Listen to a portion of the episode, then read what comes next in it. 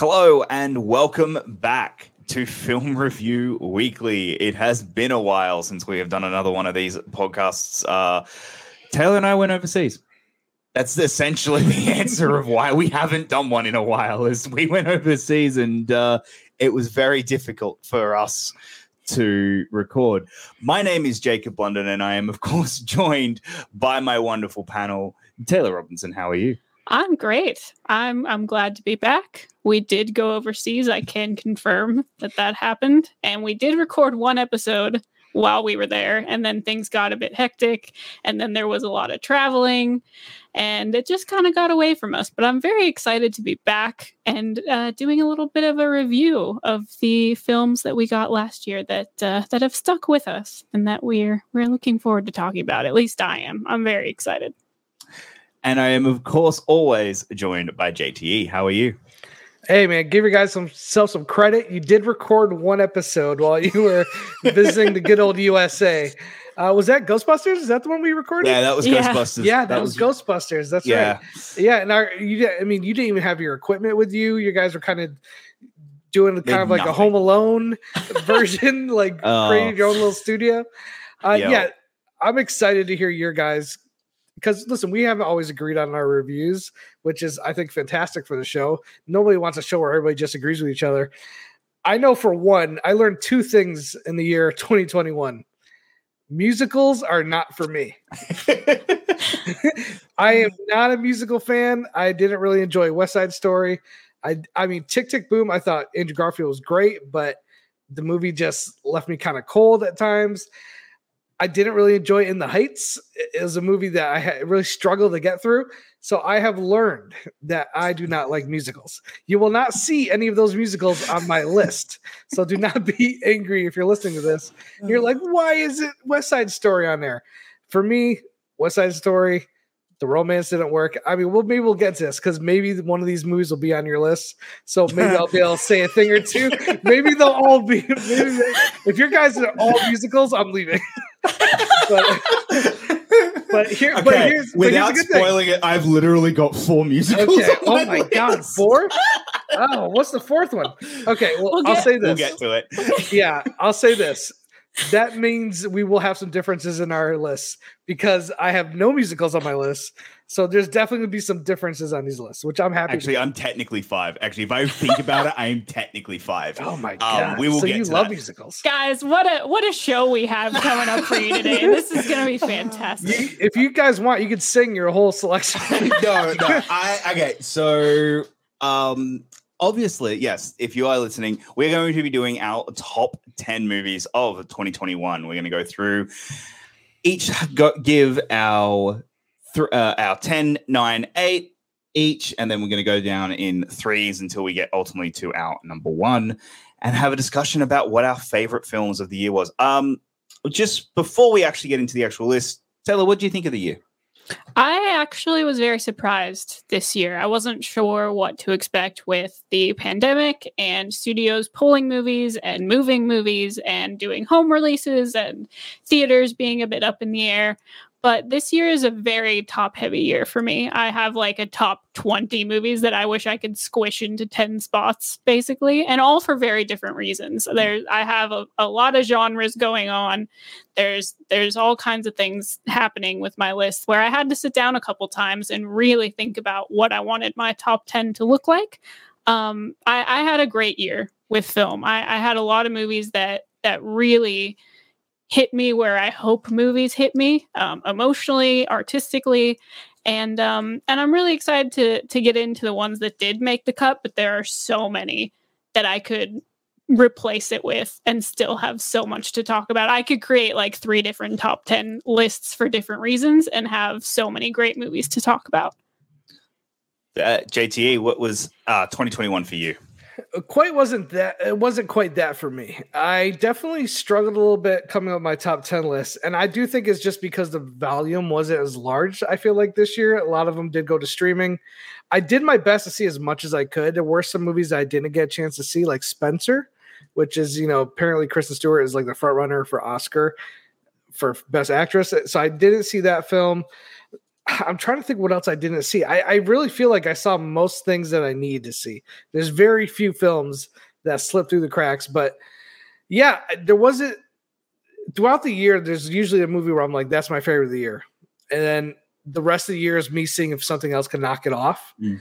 And you know, I don't think it really had a lot of challengers this year. I feel like when I saw that movie this year, it stayed in that spot for most for most of the year, all, almost all the way up till the end. And I'll talk about that. But yeah, it was a mixed bag for me. Again, the music this was a huge year for musicals. Uh, seemed to really dominate this year, and because I'm not really a musical guy, that all kind of you know fell to the wayside for me. But I'm excited. I do really have a pretty diverse amount of films, and I will say this: usually I only have maybe one or two blockbusters on my list.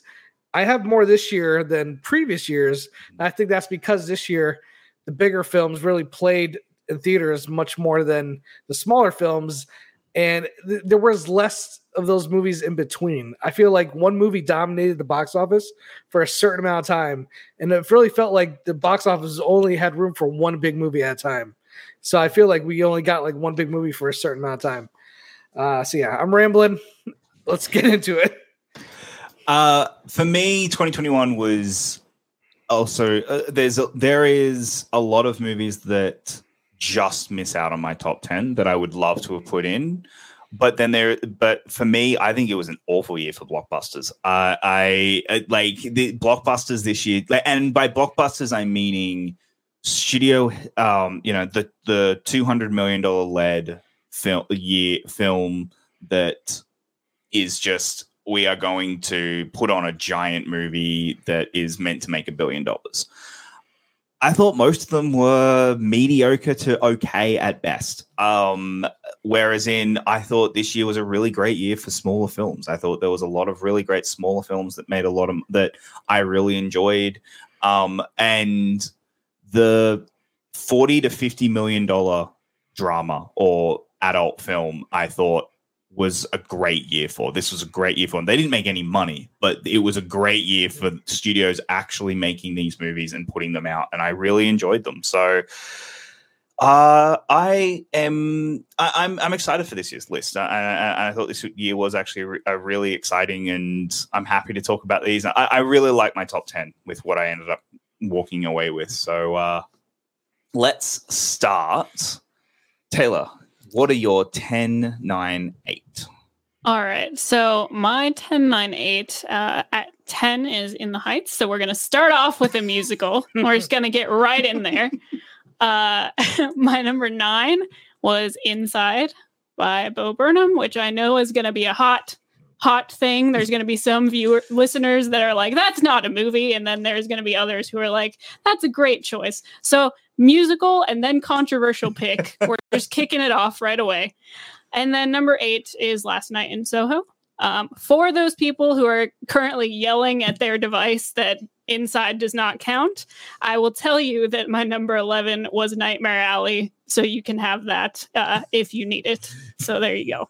Um, those those are the ones that slipped into my last three spots.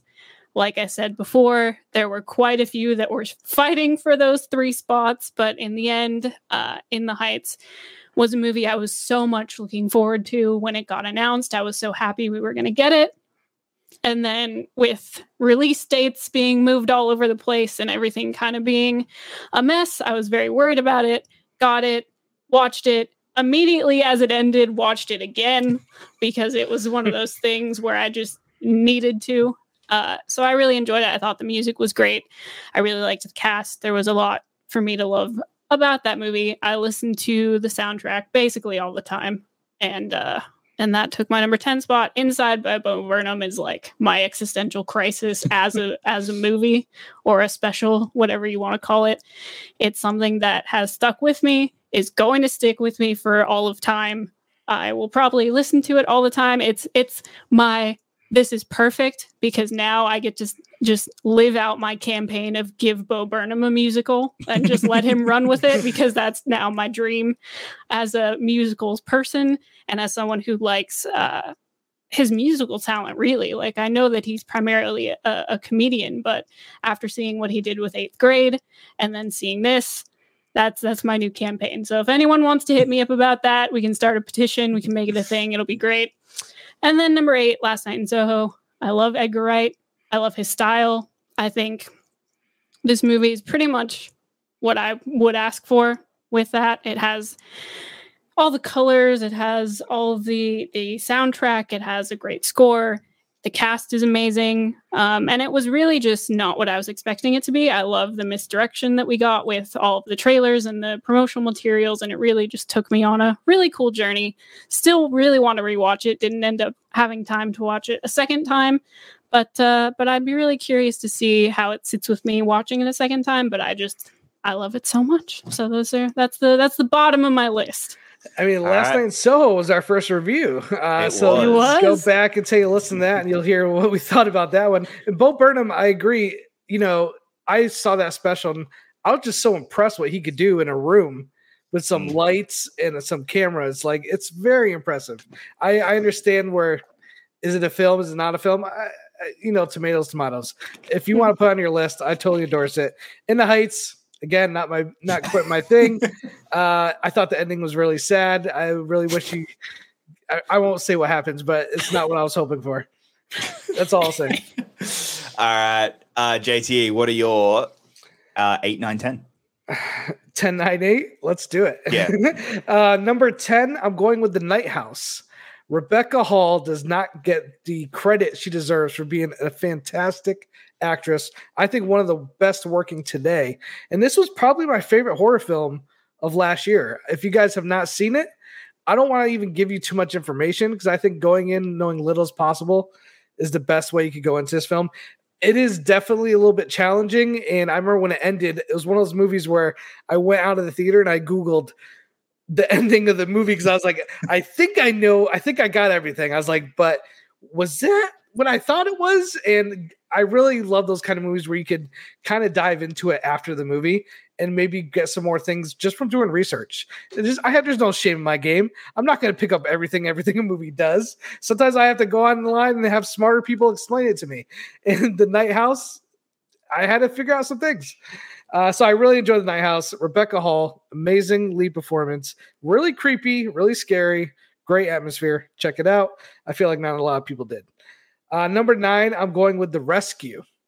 This is a documentary about the kids in Thailand. I think I talked about this on a podcast once before on what we were watching. I was lucky enough to go see this in the theater. I think it's on Disney Plus now or on Discovery Plus. It's on. I'm pretty sure it's on Disney Plus. Go check this out. I remember when this happened, and uh, you know, I was definitely keeping track of it. It was a great story, but the way the director recreates some of these scenes, I left the theater thinking, how did they get all that footage? And then I learned some of it was recreations, but they're so damn good that I was fully convinced while I was watching the movie that everything I saw was footage captured from the actual rescue. And there is a lot of footage from the actual rescue and all the people that were like organized and all this. It plays almost like an action movie at times because they get these guys from around the world. It's like Armageddon. we need the best cave divers instead of oil driver instead of oil di- drillers to come and save these kids. And the direction's fantastic. The rescue, I teared up at the end. It's a great story of humanity. And I think that's something you could, any, everybody could watch these days and just really get on board with. So, The Rescue is my number nine. Number eight, I'm going with A Quiet Place 2. I said The Night House was my favorite horror movie last year. And A Quiet Place 2, I don't consider a full horror movie. It is a thriller family drama. For me, Quiet Place 2, the opening of that film was probably the, unfortunately, maybe to its own you know, I think it was the best part of the movie in a lot of ways. The first 15 minutes, I was so gripping my seat. I was just like, holy crap, I am into this to the point where I wish the movie was like scattered out. I wish there was flashbacks scattered throughout the whole movie of like when this all went down because I was so invested in what was going on. And I love that he doesn't give you too many answers. He never really fully answers what's going on. He leaves it up to your imagination. So Quiet Place 2 is my number eight. A lot of people saw, I think it was one of the first big hits out of COVID when Mm. theaters were kind of reopening. It said, hey, you know what? People showed out for Quiet Place 2. First one was a huge hit. I can't wait to see the third one. I think they're also doing a spinoff. Uh, a couple directors have been moving around, but I can't wait to see the third one because this one really kind of built on the first one and improved it in a lot of ways, in my opinion. So that was my first three. All right. Uh, I have seen one of them, and that was Quiet Place Part Two, and Oh. that, that uh, just missed out on my list, unfortunately. Nice. Uh, but uh, all right, I will move on to my number ten is The Mitchells versus the Machines. My number nine is Annette, and Oh, number wow. eight is Nightmare Alley. Mm. Uh, so Mitchell's vs. Machines. I, I, this is the best animated movie of the year. Like it, it's so original, so quirky, so different. Um, I, I haven't laughed that. It's also probably the best comedy of the year. I haven't laughed that hard in a while. I, I thought it was everything I wanted it to be and more. And I just really in, just sitting there and was absolutely in love with everything that they were doing through this. I thought it was a visually incredible um and i love i loved this family and i loved spending time with them and i loved this adventure that they went on i just thought it was very cute and very funny annette is the first of the musicals that makes it onto my list um i uh, look annette i think is such a weird and different experience that i wasn't i had no idea what i was getting going into. And walk listen and actually going through and watching it was quite a weird experience for me because it was I, I really wasn't sure what the movie was even while watching it. And then kind of halfway through it clicks oh that's what they're doing. And i and i thought once that happened it, it just floored me. Um i think adam driver is incredible in this. I think adam driver is absolutely robbed of an Oscar nomination later in the year that he absolutely deserves, but that's a that's different. Oh, and and I thought and I think how they handle Baby Annette and how they handle her whole story, I think, is also incredibly original, and the music is just stunningly brilliant. And I I, I really really loved Annette. I'm gonna just hijack it real quick and say, knowing that you hadn't seen anything about Annette going into it, I was terrified. but I was also so excited to watch you react to what was happening because I had watched all the trailers, and I was like, "This you is." knew I knew what was coming, and it was the probably one of the best theater experiences we had.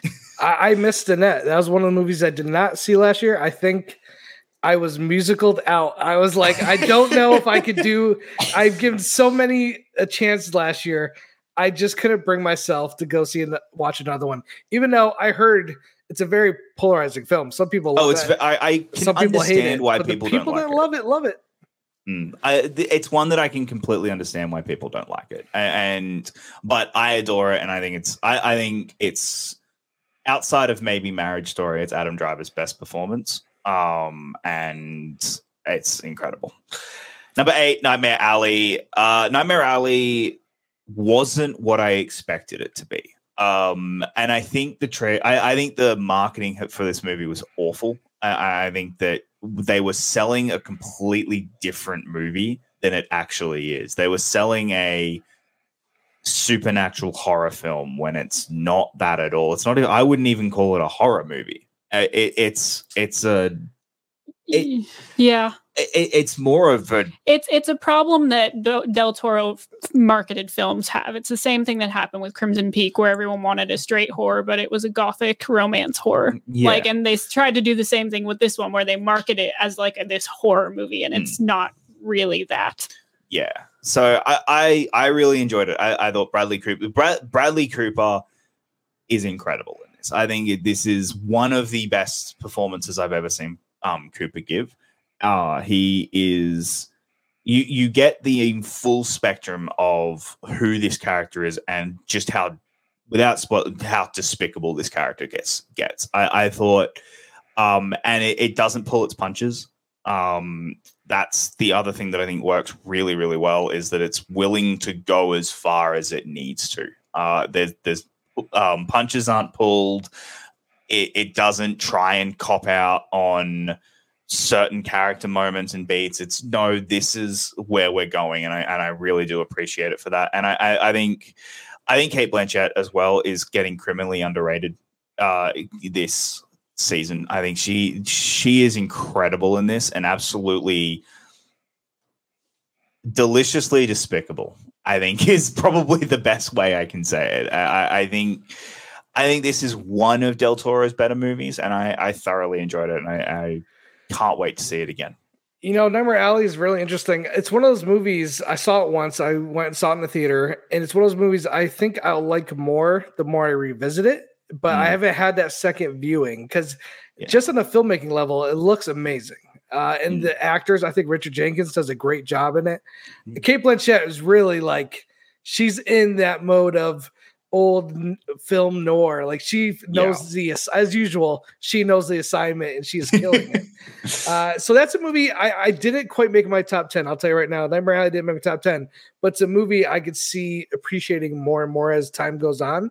It's one of those things where I think you'll go back and watch Del Toro's films, and unlike Crimson Peak and some of his other films, I think this one will just get better as as time goes on. Uh, Mitchell and the Machines, I agree with you. Probably is the best animated film last year. So much fun. I love the whole filmmaker angle. For me, I remember watching it. My biggest issue I had was it was two hours. I, it's like mm. an hour 55 and i felt like it just was a little bit because it is a frantic film it is mm. the pacing is so fast that i feel like if it was 90 minutes or it just felt almost too much. It felt a little bit like an overload of That's just fair. Of, of that pacing. I felt like if it was just an hour and a half, it would have been perfect. But it's one of those movies again I like to watch again, and maybe I'll appreciate even more. Yeah, I'm on the same page. I was really enjoying it, and then I just felt like it kept going and going and going. And I was like, man, like there's so many elements to this movie that I'm really loving because it is funny and it's sincere and it's such a an awesome family adventure story. And I do think the humor in it works very well.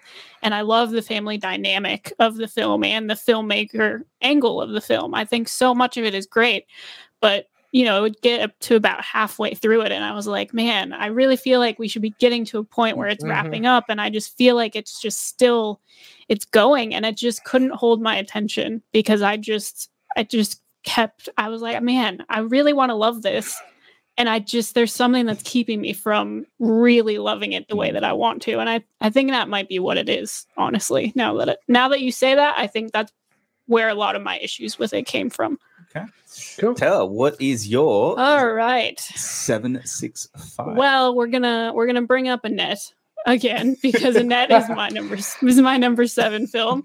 Uh i was so excited about this movie because i had seen the trailers uh, I loved the casting of Adam Driver and Marion Cotillard. I thought they were great in the film together. It is a movie that you are either going to buy into just how out there artistically it can be and some of the choices that it makes, or you're not going to buy into it all. And as someone who completely bought into it and loved the music in it, uh, and and really just kind of went along to all of the pretty dark places, honestly, that it ended up going. It's I, I don't think it's a spoiler to say that this is not a happy film. Like no. you don't get your happy end. Like it's a dark film, uh, and and it's very um, it's very honest in in those storylines of consequences man. Like you you have to live with the consequences of the of the choices you make and the things that you do and and the dark places that that leads you to. And i think the the music complements that story very well as it as it goes on. You know it starts out pretty happy and and upbeat and and it's it starts with with a musical number. And if you're not ready for that then buckle up. You better be ready. And and it's it's just a film that I really would like to sit down and rewatch because we got to see it in a theater together, which was mm-hmm. a really really cool experience when it came out. And um and it's just visually it's a great movie. Uh all all of the acting in it is great. I just it, it's one of those films that is striking to me in, in every way. Visually, acting, music, direction. Like I just love all the choices that they made with it. Uh, and it was it was kind of hard for me to put it at number seven, but this list is packed. So at number six, I put The Green Knight. The Green Knight is another film that just artistically completely works for me. Uh, visually, it's one of personally the greatest movies I've ever seen visually. Like I was so hooked on it. I think the acting is again great. It's very dramatic. It's very again dark. It doesn't really pull its punches in the things that it's trying to do. It's very eerie as a film.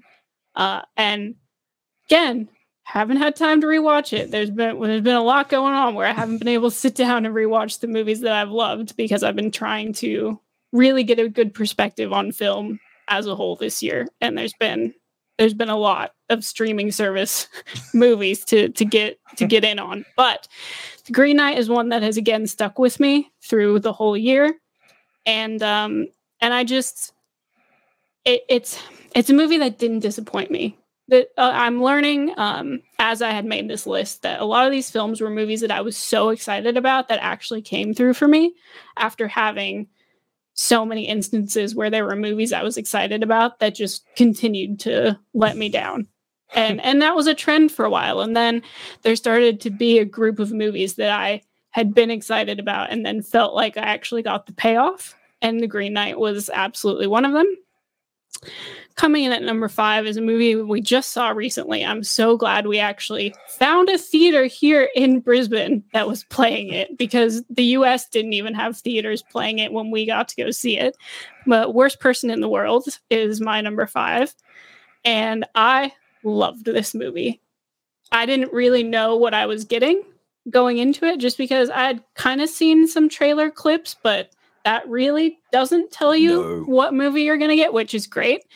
Um, I loved being on this journey and absolutely having no idea how it was going to end up and, and really getting to experience her life and the choices that she was making and living those moments of uncertainty and feeling like her life is not in her control. And as she's trying to get control of her life, just feeling like she's losing more control of her life the more that she tries to make decisions to figure out what she wants. And it's really a, a genuine film for someone, you know, in their 30s or late 20s that really just feels like they have no idea what they want to do with their life. They're trying to make decisions about their life. Nothing feels like it's going the way that they want it to. And and it's just I don't know, it's just one of those movies that feels like they weren't trying to make things relatable. They were just telling you this story of this girl and the things that she is going through and and it didn't feel polished in a Mm. way that they're trying to sell Mm. a pretty a pretty story about raw. struggle. It's a very raw story. Uh, and I it made me very emotional by the end. And I think it's the payoff of where it ends is huge. Mm. It's it's really I would recommend if you can find it somewhere, if it's playing near you, I would highly, highly recommend it. I'm actually very upset that she is not going to get an act an acting nomination Mm. because she is great. Mm. Like I Yeah, it's a hard movie to see. And I've listened to several podcasts this past month, and several people have had this movie in their top 10 lists. Mm. It seems to be a favorite of a lot of people, a lot of critics out here who are lucky enough to actually see it. I don't know if it's streaming anywhere right now in America. Honestly, I, I, don't think, think, it, is. opened in LA. I think it opened, Opened in LA? this weekend. I think it's opening either this weekend or next weekend for you Okay, guys. so Like but I, I don't think it's a streaming movie though. no, no, it's No, definitely in it's only in theaters. theaters? Like it's, Okay. it's a theaters movie. Yeah, Yeah, so that's one I still need to see. Annette also need to see. And Green Knight is a movie I actually was lucky enough to see twice in theaters. And I think I appreciate it even more in the second viewing. All right, JTA. All right, let's go. My first, uh, I guess, huge blockbuster in my top 10 list. I thought about putting this one and I struggled a little bit, but at the end of the day, the reason it made my list is because of two words, which equals one name, and that's Tony Leung, who finally made his American debut in Shang-Chi. I am a huge martial arts uh, nerd. I've known Tony Leung since the mid 90s. I've been following this guy's career for so long and to see him come in an American film, a Marvel film, and absolutely own every scene he's in, I was just so happy. I get some of the criticism that uh, Simu Liu is not the most charismatic lead in this, But I think of movies like Thor. You surround him with Anthony Hopkins. You surround him with Natalie Portman. I think he needs time to grow into this role. I think same way Chris Hemsworth took him a couple movies to really kind of fit into where he wanted Thor to be. I think Simu Liu is going to find that eventually. But I think this is a great martial arts film. I think it's a really one of the better actually origin films for an MCU character. I love the mix of fantasy. I love the humor. And again, the choreography, that bus scene is one of my favorite action sequences of the whole year. And again, Tony Leung brings gravitas to the whole movie. He really is the heart and soul of this film because my favorite villains are the ones where you actually can understand where they're coming from. He has an emotional core in this film that I felt bad. I felt bad for him. I was like, oh my god, like he wants his wife back. Like, I mean, the way he, he things are being manipulated towards him. You know, I don't think I'm gonna be, be spoiling this for too many people. This is an MC Marvel movie. Everyone's seen Shang Chi, so that is my number seven. Uh, I just huge fan. It hit me right where I'm a very much target audience for this kind of martial arts movie. So number six, I'm going with Wrath of Man. This is probably the biggest surprise for me all year because I'm not the biggest Guy Ritchie fan, but I really like The Gentlemen. It has problems, but I was very entertained by it. And Wrath of Man is a different mode. It's a much more serious film with some tongue-in-cheek humor in it. But I love the way the story was structured. I love how it's almost like three little movies within one. There's a part that feels like it's the movie Heat. There's a part where it feels like the town, and then you have Jason Statham just being a badass of all badasses. This is a movie I just really enjoyed. The style worked for me. I thought this is the only movie that I can think of where Scott Eastwood is actually pretty good in. And actually, because he's playing a scumbag, and I don't know why, but he just kind of fits that role really well. So, Wrath of Man by Guy Ritchie, huge surprise. Did you I, like this? I liked it. Um, mm-hmm. I, I, didn't love it, uh, but I, I, did. I I did enjoy it. Um, with Scott Eastwood, he's to me, he's playing the role his dad would have played 30 years ago, but he's but it would have been the hero.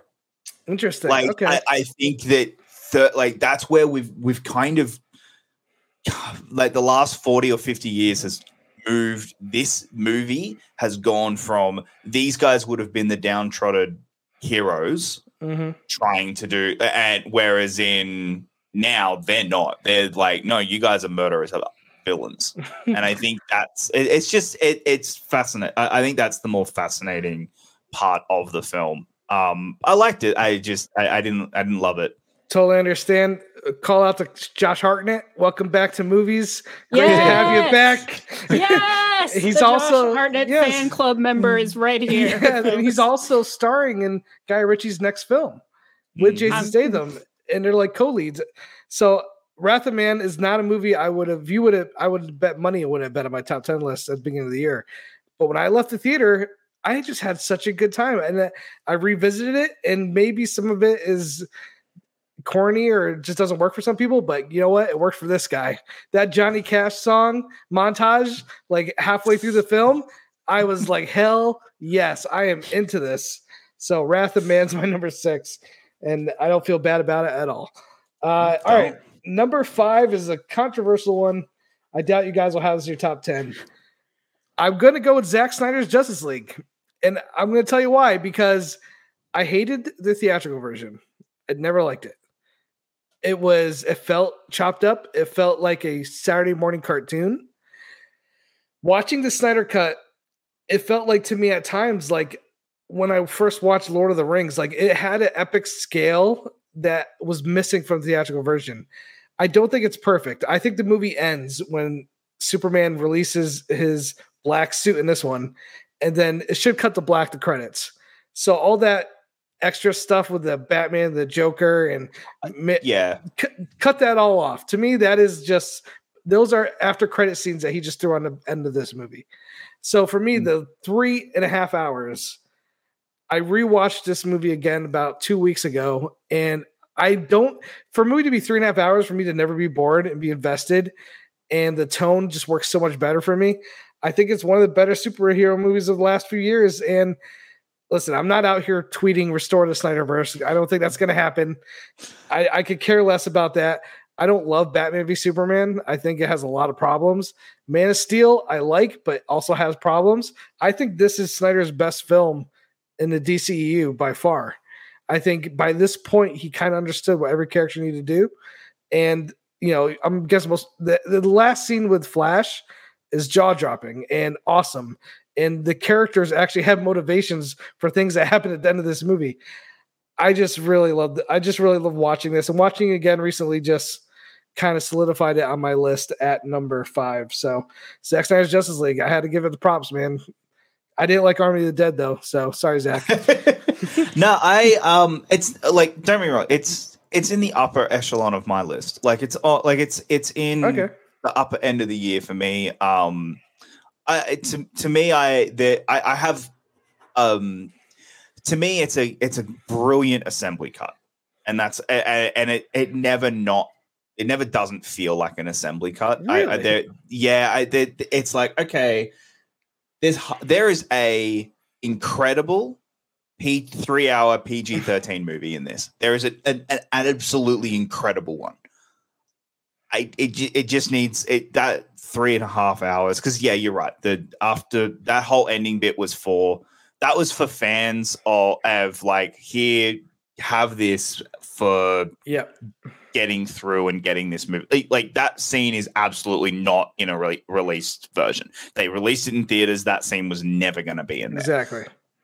But to me, like it, there's about half an hour of that movie that you could cut in and around places. Like it's a, it, I think it's a brilliant editing tool. I think it's it, it is hand, like you should be colleges will be using this movie as go and give me the version that is sm- like smoother and and not as rough. Like I, I because it's a it's a fully fully edited, fully um visualized like all the visual effects are done for an assembly cut. And that's uh, I, just Did you yeah, feel the structure of having chapters helped with that at all?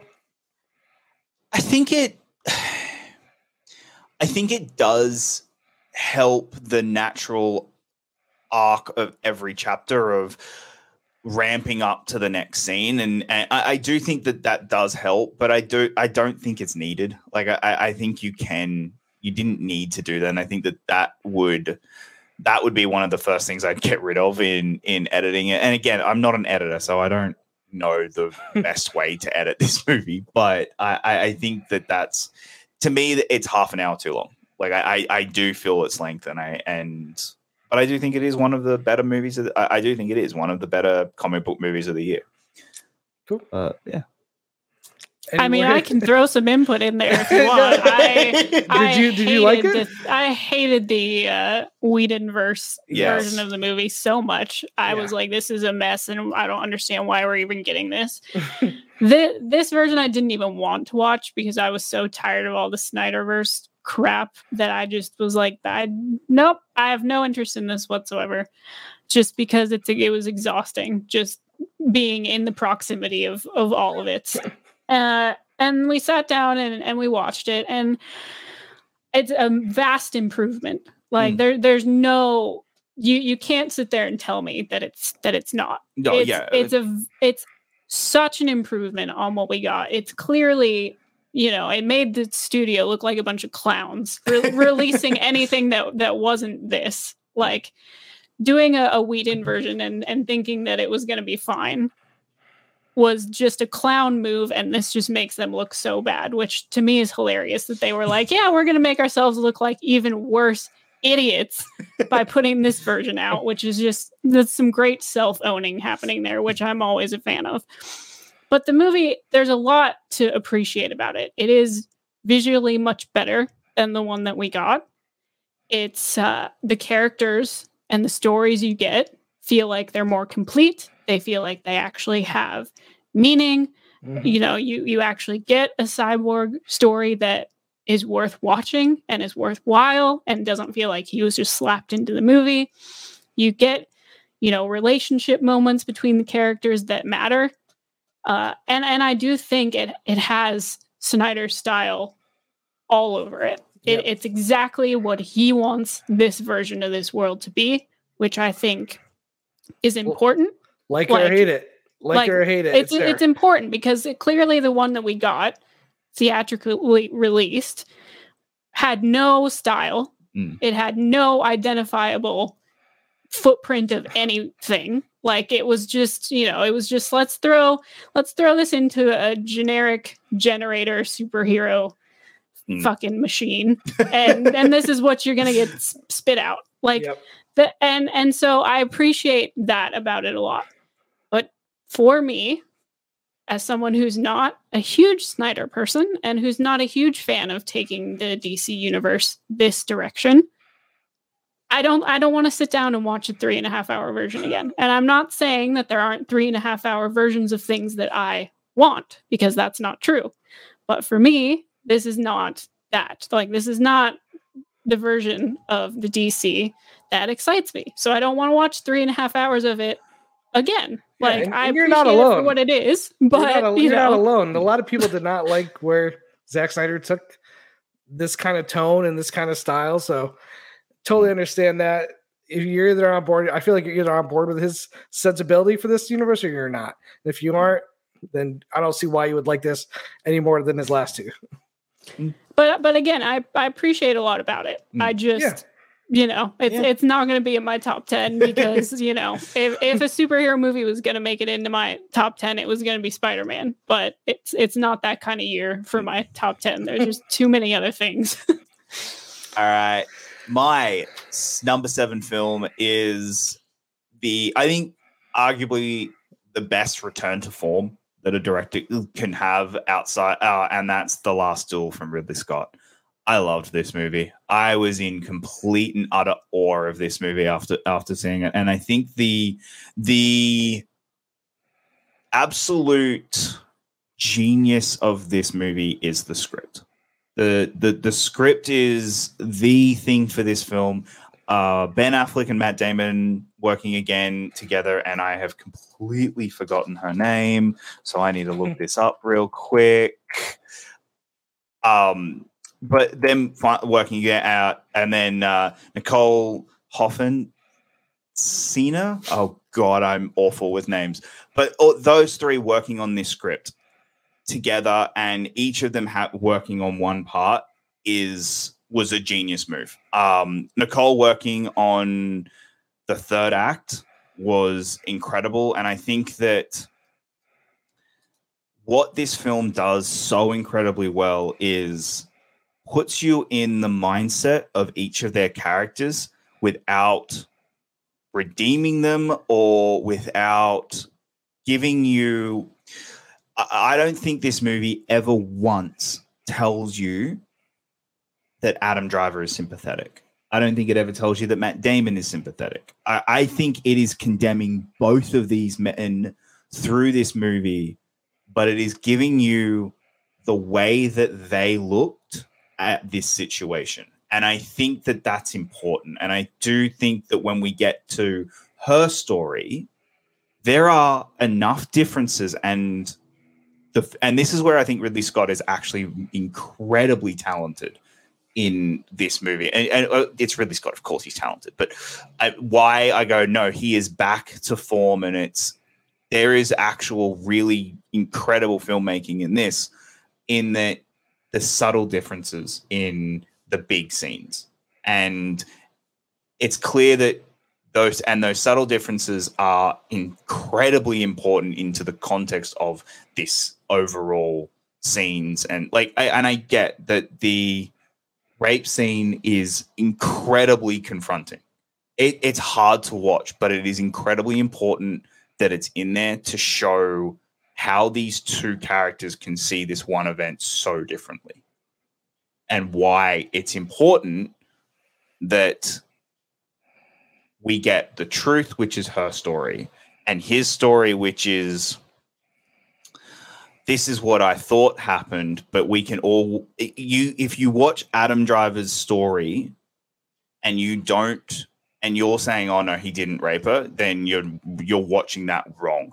Completely wrong. Because that entire story is built around the fact that no, he is. He is i i- this is straight up rape. And I that's I, I, I think it's so such an incredible film in a in a time where women weren't it, it weren't taken were, were you know there's that line of um we all know a woman can't uh can't be raped if she has pleasure and and you're sitting there just completely disgusted and like oh my god and then you go no that that's still a pl-. like there are people who think that today and it, i think it's such a timely movie it's such an important film for today that i think is unfairly maligned because people haven't watched it and i think that Yeah. I, I do think that there is commentary around it from people who haven't actually watched the movie Yeah, it bombed at the box office, unfortunately. Um, Ridley Scott plus period piece me equals me in a theater.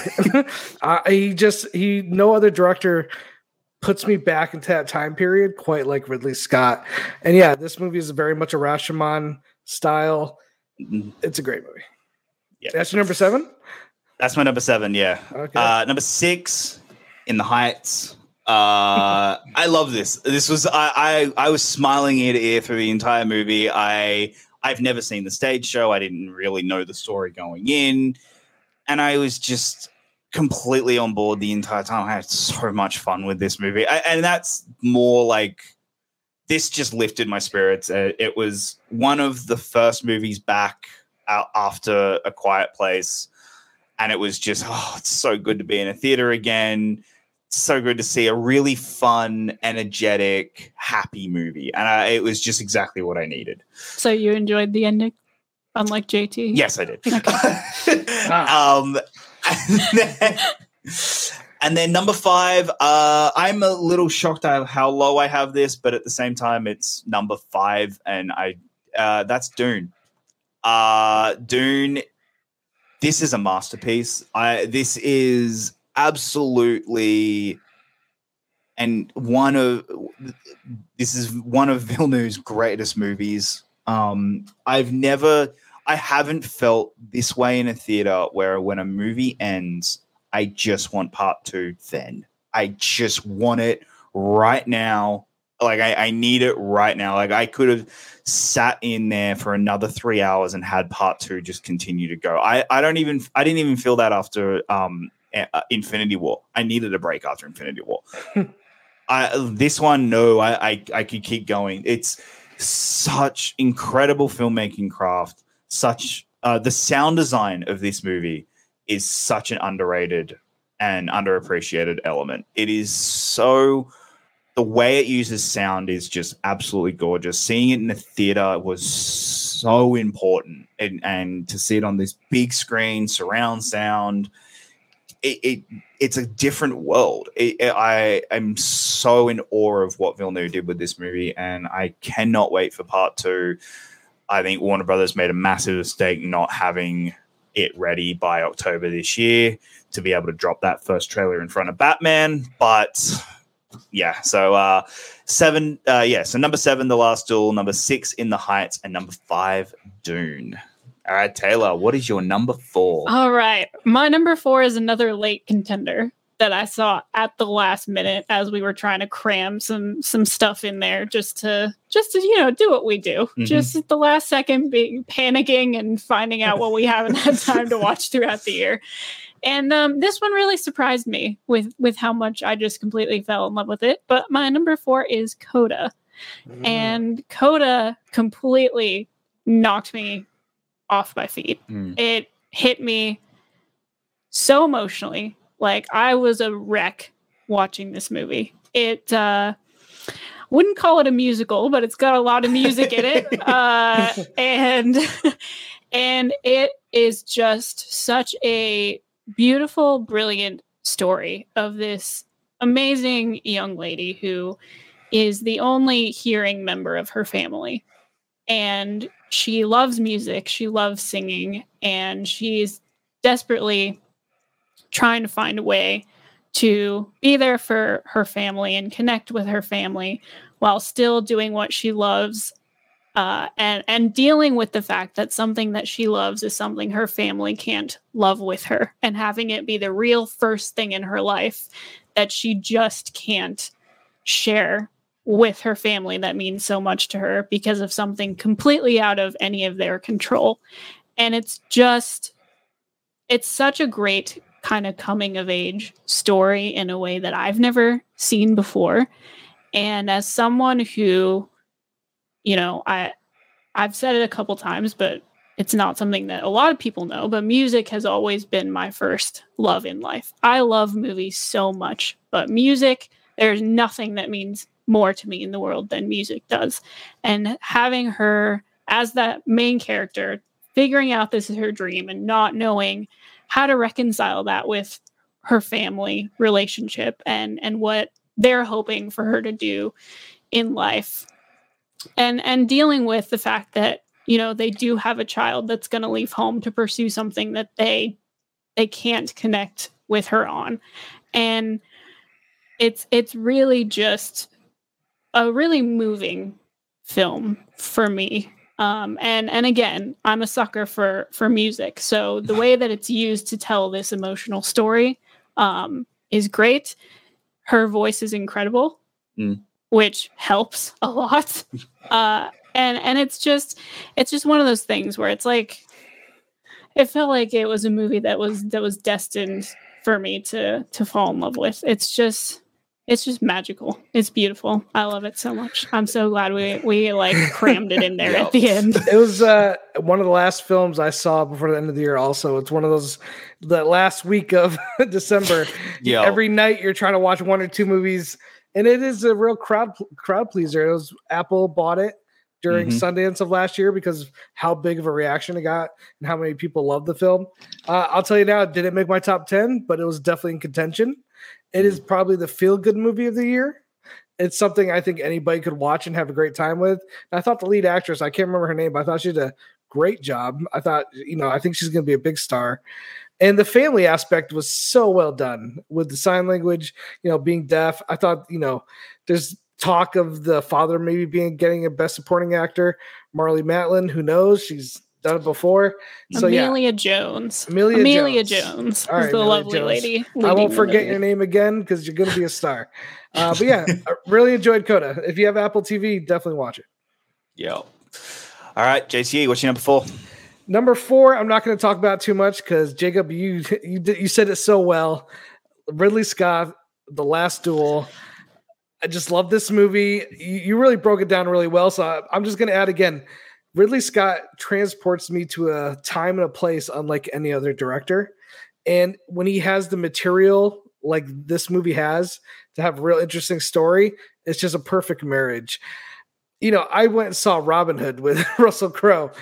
Not a good movie, but I could appreciate that movie just because of being transported back to that time. There's scenes where Russell Crowe's on a boat, and I feel it's not CGI. He's on an old school boat in a river on his way to see Jason Isaac, and I'm, not Jason Isaac, Oscar Isaac. Oscar Isaac. Jason Isaac would have been good too, actually, in that role. um, but for me, the last duel is just again, you said it again. The script is so well written, and to have all three different perspectives in that Rashomon style, I just think it's so effective. Like I can't wait to revisit again and just kind of pick apart. It's one of those movies I think it'll reward repeat viewing of every story, every one of those different stories in different ways. I feel like I got most of it out of the first viewing, but there's so many layers to this film that I can't wait to just watch it over and over again. Again, not an easy movie to watch. It's not something Ooh. that's super entertaining, but just for the craftsmanship alone, I'm gonna watch it a bunch of times. So number four, The Last Duel.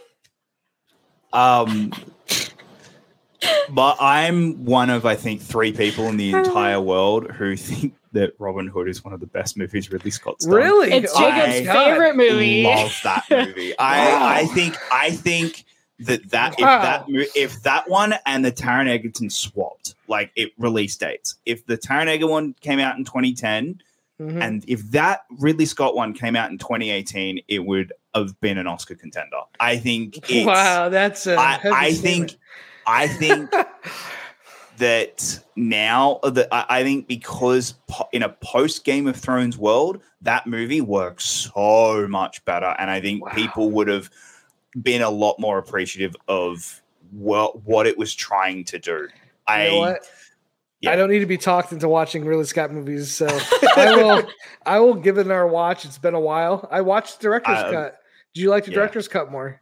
I don't know if I I can't remember the last time I watched the director's cut, but I, I know when we we watched it last year or Two years two ago. years ago for Yeah. 10 years on and then and I, I was just like i love this movie i, I will watch this movie as much I mean, as i can listen, when you're watching that after you've seen the 2018 oh yeah Robin Hood, Well, yeah. Listen. that's- listen, it's because Yeah. I hadn't seen it. That was my 1st Mhm. time watching it.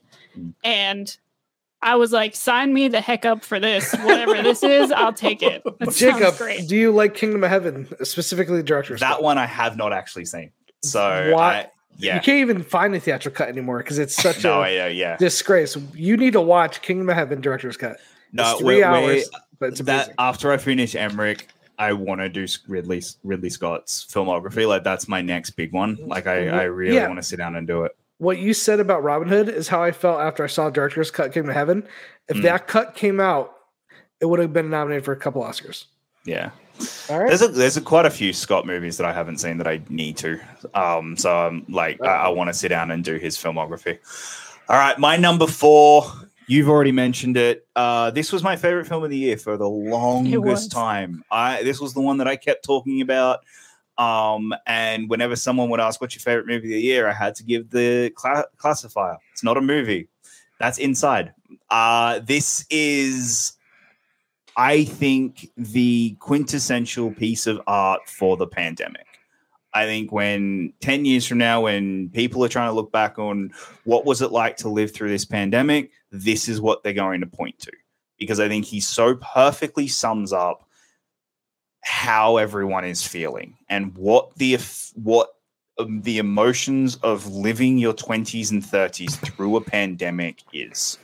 And I think that and the the guilt of I'm of I'm losing years of my life, but it's for the right reasons because we're trying to save people, but other people don't care, and the, and it's I think he so perfectly articulates the guilt and the fear and just the everything that we're all feeling right now going through this pandemic. And i i, I just i think the songs are real are incredible. I think they are extremely well written. I think there are heartbreaking moments. There are moments that hit a little too close to home for someone going turning 30 it, it's just uh, this yeah i i it, it's the movie of the pandemic and it's prob it's my favorite piece of art f- in the time that we are in right now but there are other movies that just spoke to me a little bit more i probably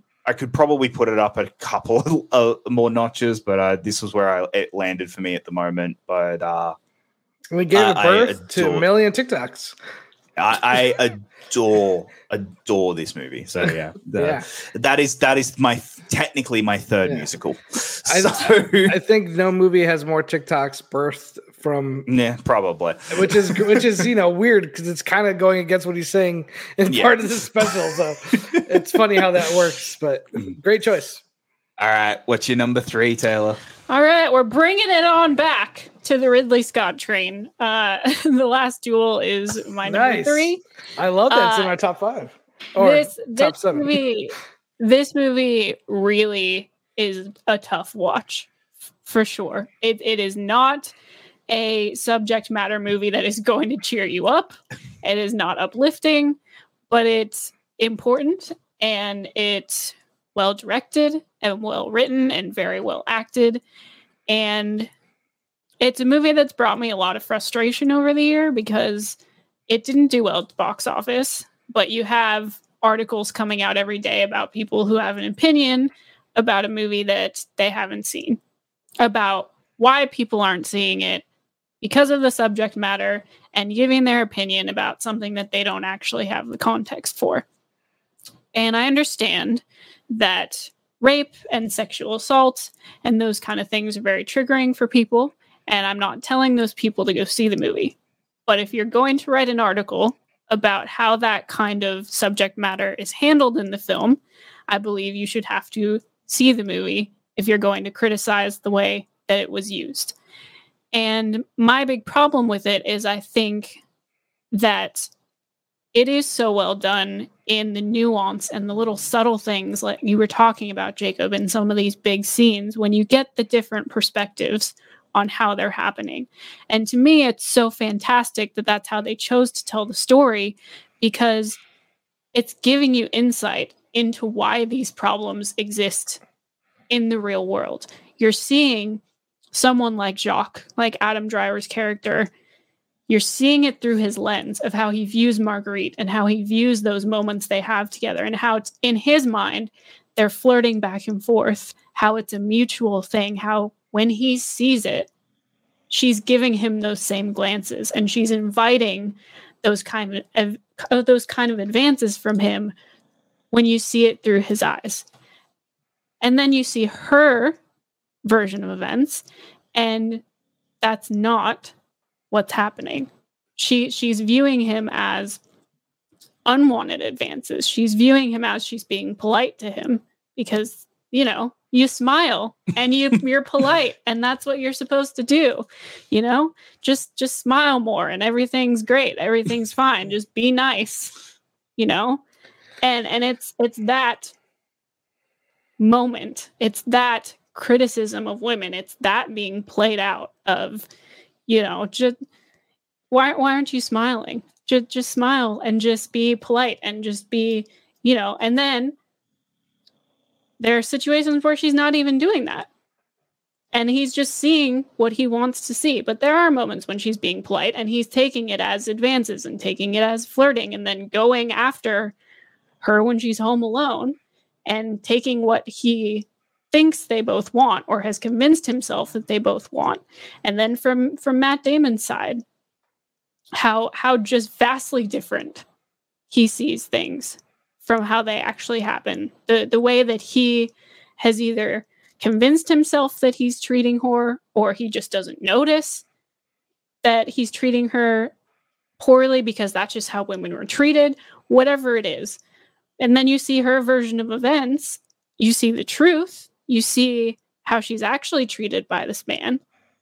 And and it's important. It's really really important to have all these different versions actually play out and for you to be patient with the story and let it unfold because i really do think that it's such a disgustingly accurate depiction of the things that we still deal with today. Like it happens all the time it's it's the argument of where's the proof? Isn't until proven guilty. Don't why why are you ruining this man's life? Mm. Like it's it's that in a movie, and I think that it's so well done, especially having Nicole. It's Nicole, right? Yeah. Come in and be part of the of the script writing and be part of that final chapter of the story to to really get that across. And I really wish that people would give it a chance instead of just hearing what they've heard about the story and how it's put together and how it's told and and using you know the the more graphic moments in in the film to just dismiss it because I I really think that as someone who was skeptical going into it because there were a lot of men at the helm of the story and I've seen it done incorrectly and and terribly before when when people don't know how to handle it but I don't think that's what happened here. And on top of that, the cast is great, and Jodie Comer is probably not going to get acting recognition in that. Also, makes me angry. She, so, she's like, yeah, she's really being ignored. Like she might, she should be in the Oscar nomination talk for this film. I, I, think it's horrible that she's not in that conversation. She's fantastic in this yeah, movie. She is. And uh, uh, let's not let's not forget about Ben Affleck in this film. Okay? Yeah, he's fantastic. he, is, he he understood the assignment a thousand percent, and I loved everything about it. He was having just, a ball. Just fantastic stuff. Just a hair. Anyway, thanks for coming to my TED talk about about the last duel. And it's you know what? If you're listening and you haven't seen it, it's streaming on HBO Max right now. So check mm-hmm. it out. All right, JCE, what is your number three? Number three is a movie that was mentioned earlier uh, by Taylor, and that is The Green Knight. Uh, this is a movie I saw in theaters twice, and I liked it even more the second time. It is a very deliberately paced film. So I think the first time I saw it, you know, I was really kind of struggling with the pacing. But once you know going in, and this is, happens with a lot of movies, once you kind of know what they're going for and the pace that they're going for, you kind of prepare yourself. So second time I watched it, knowing I was going for more of a meditative kind of film, it just worked even better for me. I agree with you, Taylor. It is you could pause this movie at just about any point and it could be a wallpaper on your computer. Like it is a beautifully shot film from scene to scene to scene. It, one of the things when I left the theater, I was like, wow, they really uh last temptation of Christ. uh they, they pull us there's a section from Last Temptation of Christ that is directly pulled and put into this movie. But you know what? I don't mind that if it's done well. And it is done well in this movie. And yeah, it's one of those movies like I could just put it on, much like Blade Runner 2049. I could just put this thing on mute in the background and just have it playing just for the visuals. But Dev Patel's awesome in this, man. He's great. Um, the supporting cast is fantastic. You got Joel Edgerton, uh, Barry Keoghan. Such a great cast overall. The visuals never disappoint. Yeah, I just really, it's one of those movies that I didn't love the first time I saw it, but after repeat viewing, it I just grew to love it more and more. And it's just a movie that I can't wait to revisit again and again because it is a mood. If you yeah, if you want if you're in a, if you want to be in that mood, you just throw this movie on and you'll be transported to this time and place and this yeah, this setting is just fantastic. I have the 4K uh, Blu-ray. It looks amazing. My eyes bleed how gorgeous this movie is. Uh, much like the last duel, both those movies to me are two of the best looking films of the year, and uh, it was my number three, The Green Knight. All right, uh, my number three is one that I have already talked to Death about. Uh, it's probably the best. The- it's probably the best theater experience I've had all year, uh, and that was The Last Night in Soho. I love this movie. Uh, as someone who is not the biggest Edgar Wright fan, I was blown away by this film. Um, I haven't walked out of a theater that happy and that just ecstatic about film. And just it made me fall in love with cinema again. It made me fall in love with filmmaking and directors and just. I, I was so happy with this movie. Um, I, I was completely and utterly in love, and uh, this is still one of the best movies of the year, and that's why it's my number three. Um, I, I will never forget walking out of the theater and you were just so emotional just because you were like, oh my God, this is what going to movie theaters and seeing movie like that's what this is supposed to feel like. Mm. Like I'm just so excited about film and movies. And it was it was great. Yeah. It was great. It was it, you know, I, I just I was just completely in awe and love with this. Um, if you want to hear my full thoughts, just go back to our first episode because yeah. I really yeah. deep dive. I, I, do a big deep dive into it, but that this is one of the best movies of the year, and I know not everyone agrees, but I adore. I absolutely loved it, and I and I think it works on so many levels, and I, I, I cannot wait. To, and we finally got the 4K, and I cannot wait to rewatch it. Wow. Taylor. Oh man, we're getting down to the end of it here. Yep. All what right. is your number two? The one that this, just missed this, out. Okay, this was my number one for a long time. For a vi- like, I did not know if there was going to be a film that was going to be able to to displace this from number one. But coming in very narrowly at number two is Dune, and Dune was probably one of my favorite movie theater experiences that we've had. Uh, just because seeing that movie in a theater is everything. It's it's everything. Visually, that movie on the big screen is incredible. Uh, it's it's visually stunning, but as you mentioned when you briefly spoke about it earlier, the sound design, uh, hearing that in a movie theater is unlike anything else. It, is a fully encompassing experience to to have that and I just was in the same place that you were. We we both turned to each other and said, "Where's part two? Like just just roll it. just well, I'll sit here for however many hours and I'll just I'll just watch part two right now. I thought the cast was brilliant. I thought the score and the sound design was incredible. Uh, and, and I think that Villeneuve did a great job in introducing this world to people who may not be familiar with it, uh, introducing us to the characters, and and also really setting the solid foundations of having a part one of a film. It that that that is the point. You know, it's it's not supposed to be a fully self-contained film, but I do think it works as a self-contained film for the, for the most part. Obviously, at the end of the film, you know that there is more journey to be had, but I do think it is satisfying in itself as as something to just sit down and watch. Uh, I I really didn't know what to expect because we did uh, we did watch the uh, Original. the, the original uh, last year as we were going through that filmography, and um, and I was terrified to be honest. I was like, I don't know if this can be done. This this might be a thing that just is cursed. I don't know. And and this movie really, I was I was excited about about it because of the talent that was attached. Uh, and I was excited by the trailers that were released and sitting down to to watch it really it, it did everything that i hoped that it would it, it it didn't leave me confused and i was worried because the original film left me very confused about a lot of things. And and this movie felt like it just laid everything out in terms of being able to follow where the story was going to go because obviously in the second part it's going to get much more complicated.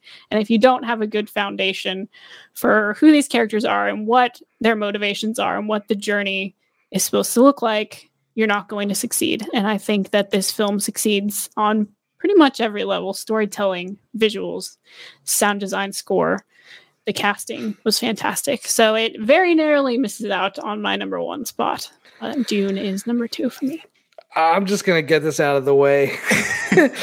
Dune did not make my top ten. Wow. Uh, I think both of you having it in your top ten is awesome. For me, the movie is a.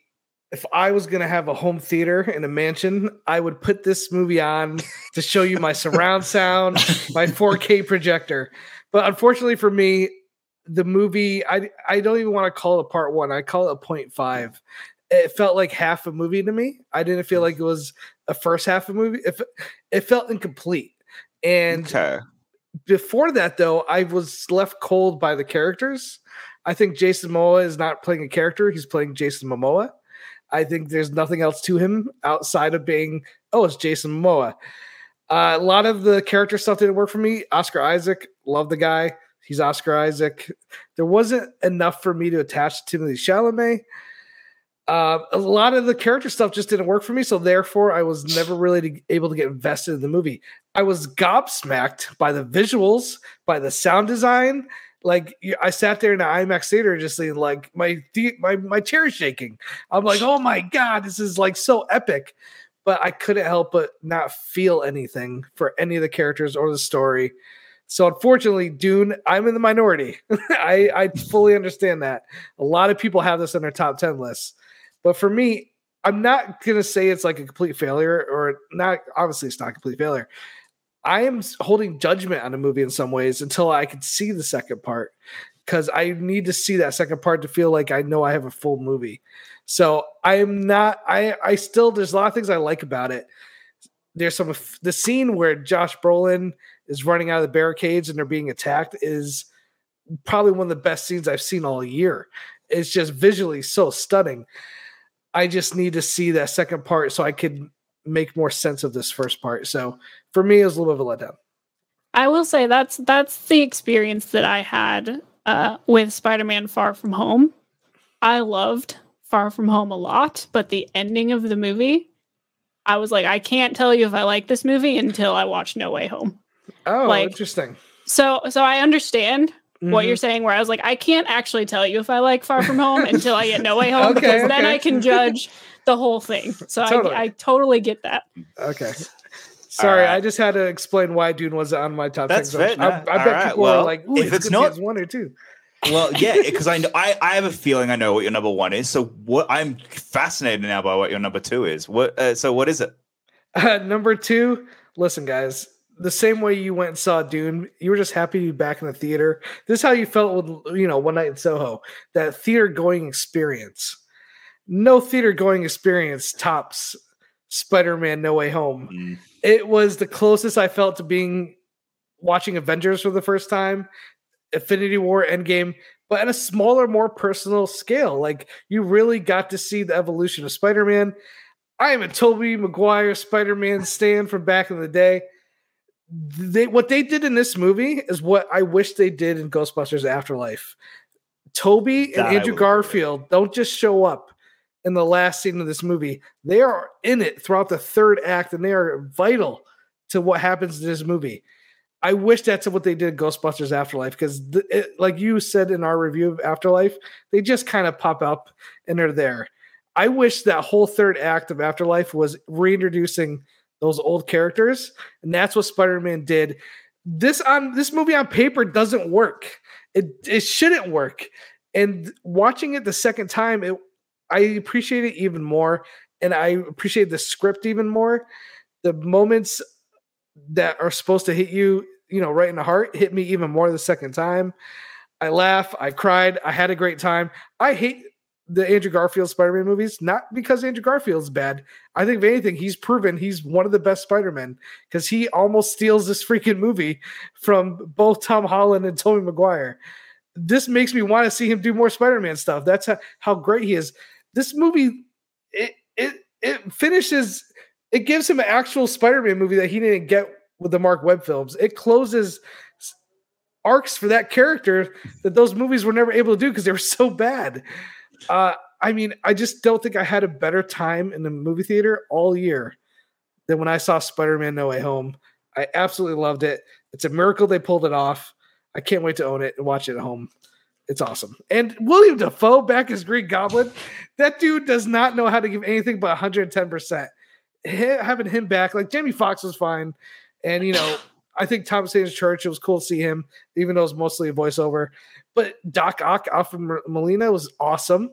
They, I, this movie just it, it fixes so many things and makes uh, things better that I had issues with the earlier movies. I don't know, man.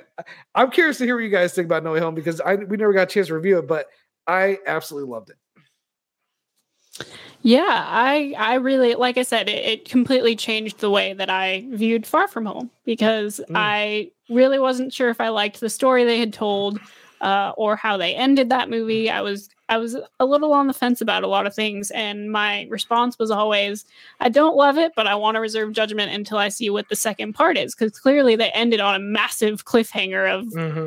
what's gonna happen and i was like this could go one of two ways i'm either really gonna love this or i'm gonna retroactively hate this movie so much um and and no way home i really loved it more than i was expecting to i i was pretty nervous going into it just because of you know there were the the rumors and the leaks and stuff that that tobey and andrew were coming back and that there was going to be a whole thing. And as you said jt on, on paper that doesn't work. On paper this movie's a disaster. Like it's it's a it's messy and and none of it ties together the way that it should. And and you know people get their hearts broken for poor andrew garfield all over again. Um but i i do think that this movie ha- has healed a lot of those things because as I love Andrew Garfield as Spider-Man, I always have, but those movies are so hard for me to sit through and Mhm. it breaks my heart because I love him in the role. The role means so much to him personally. You could tell that that whole situation just broke him because it all he had ever wanted was to play Spider-Man and then it just was it was such a polarizing thing. So both of those movies and um and I really do think that, you know, in my heart, he does steal this movie for me. Like it, he he's so great in it, and I, I really think he's the glue that holds the other two Spider-Men together. Like as as a team, I think he he's the one of the three of them that really makes the dynamic between all three of them work. And um and as someone who grew up on the Tobey Maguire Spider-Man movies and and really enjoys them, uh, but is not a huge Tobey Maguire fan, I really appreciated seeing him in this movie as well. I think that um I, I think I was just emotional because I was kind of shocked. Like I didn't really know if we were ever going to see Tobey Maguire step into this role again. Uh, Andrew Garfield felt like maybe it could happen because it wasn't such you know far history. Like it, it felt like tobey maguire had kind of closed that book. And um and the fact that we got to to see it made me really emotional. It's something that felt impossible with with all the studio nonsense and all of the just just everything that has to go into making a collaboration like this work.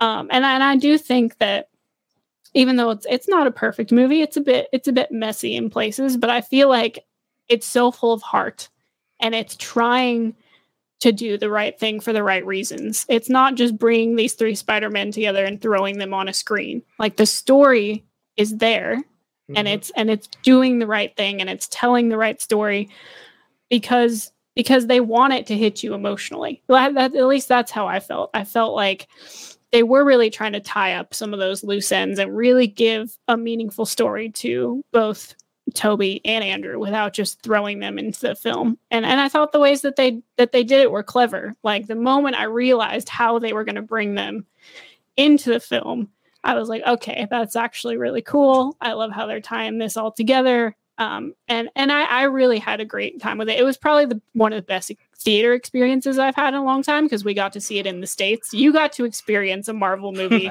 in the states I in the did. theater, which is a whole. You, you, don't get that vibe in Australia. No. Like it, even oh, for the big Marvel movies, it, it doesn't happen like that. So I'm really glad you got to experience it there because it's a hell of a. But very subdued. It's a hell of a thing. Yeah. So there was a lot of energy in that theater, and it Heck was yeah. It was I, great. I saw it twice opening weekend because I wanted to feel the energy. Funny thing awesome. is, we've, we've still only seen it once. um, I, I, I think the thing that saves um, No Way Home for me is the heart, and I think that it wearing its heart so massively on its sleeve, and you say saves. And, yeah, he's so not as big of a fan. I, I, I think, I, okay. I think there are look. Jon Watts is the definition of a journeyman director. He is a I am here because Marvel are paying me and I am doing exactly what Kevin Feige wants me to do. I don't I watch it and there isn't anything in there that is filmmaker driven. That being said, that's not a crit. That uh, I do enjoy this movie. I had a lot of fun with it, and I was smiling and cheering while watching it. I just was a bit by the numbers for you. It was. It, mm-hmm. it it it was it was really we're hitting this point, we're hitting this point, we're hitting this point. The fact that it wears its heart on its sleeve the entire time and and I think Garfield uh, I think the cast really save the, like I, I think the chemistry with the cast and I think just the the overall good time that everyone's having saves the filmmaking and the and the, the flaws within the storytelling. I am fascinated to watch this at home. I it's, am it's fascinated just, to see it without yeah, a crowd. Because it's interesting for you to say like by the numbers, because I felt this movie was surprising me. Like I didn't know what was going to happen from one scene to the next. Like if mm. I told you some of the things that happened in this movie, I would not have guessed that walking into the theater. Like if you if you made me write down what do you I think was going to happen in this movie, I would have been completely wrong. Maybe I would have got one mm. thing right because everything I wrote down would have been like, "Oh, I did not see that coming. Oh, I did not see that coming. Wait, he's doing what?" Like so, mm. without getting too much of spoilers, even though yeah, no, everyone I, in the world has seen it, by the numbers is a little surprising. but I do understand what you're saying with the filmmaking. It feels a little bit work, you know. It, he he's not Sam Raimi. He's not one of these guys. Yeah, and, and you're like, I, look think, at the style. I I think having like uh, the scene you're mentioning with when how they return is a really fun scene because the chemistry between everyone. But I mm-hmm. think the way they do it, as in like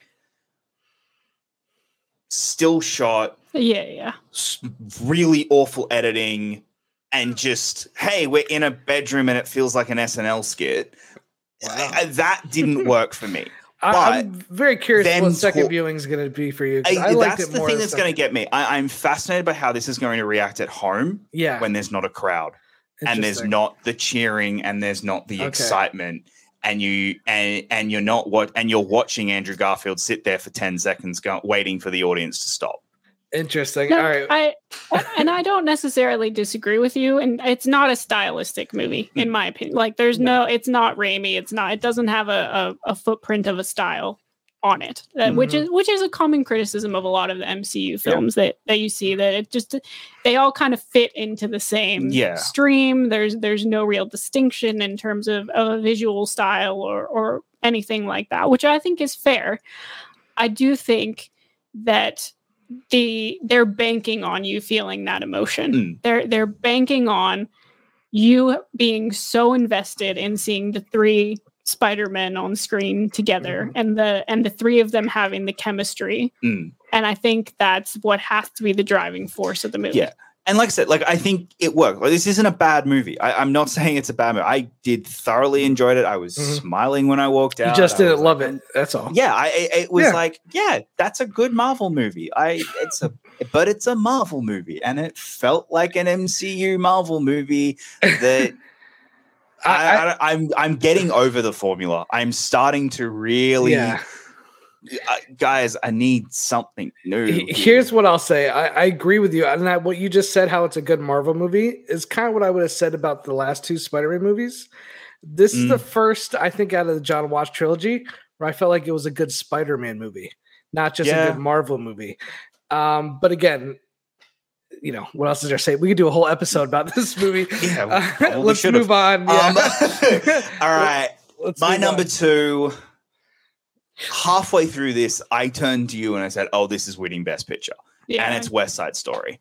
I I loved this movie. I, I I I think what Spielberg does with this is not only completely re-energize a iconic classic, he makes he he just gives it life and so much fun. And I I couldn't believe how like it's West Side Story. It don't get hmm. don't don't have any doubts or hesitations going into this that you haven't seen this movie before. You have. It is West Side Story. It is a 60 year old movie done again. But like any great revival, it's just it it it brings li- new life to it. And I can't put my finger on exactly why, but I was sitting there the entire time smiling and going, "This is this is new. It feels alive." And and watching even having watched the original recently as well, the origi- original is a great movie. It is a it is an all time classic, but so is this. And, and and I think the way Spielberg tells this story and the way that he manages to make it feel slightly different. Ha- feel a little more authentic. Feel like it's in New York. I, I, I just I was on board with from start to finish.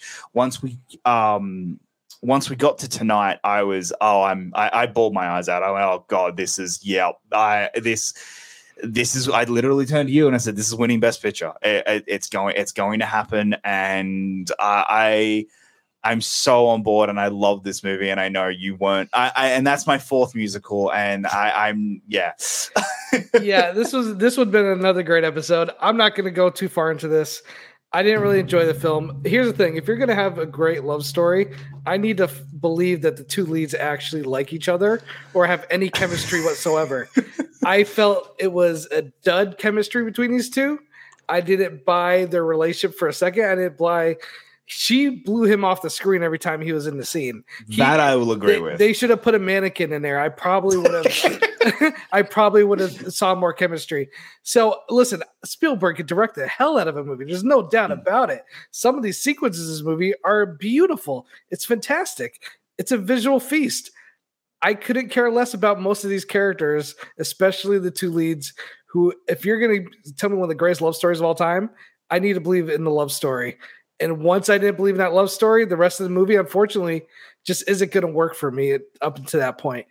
So that's and again, that's just me. Some people Like- it worked for, some people did. That's fair. I'm I'm probably the middle ground of the two of you on this one. Um, it's it's almost made my top ten. Like it's it's around that kind of level for me. I okay.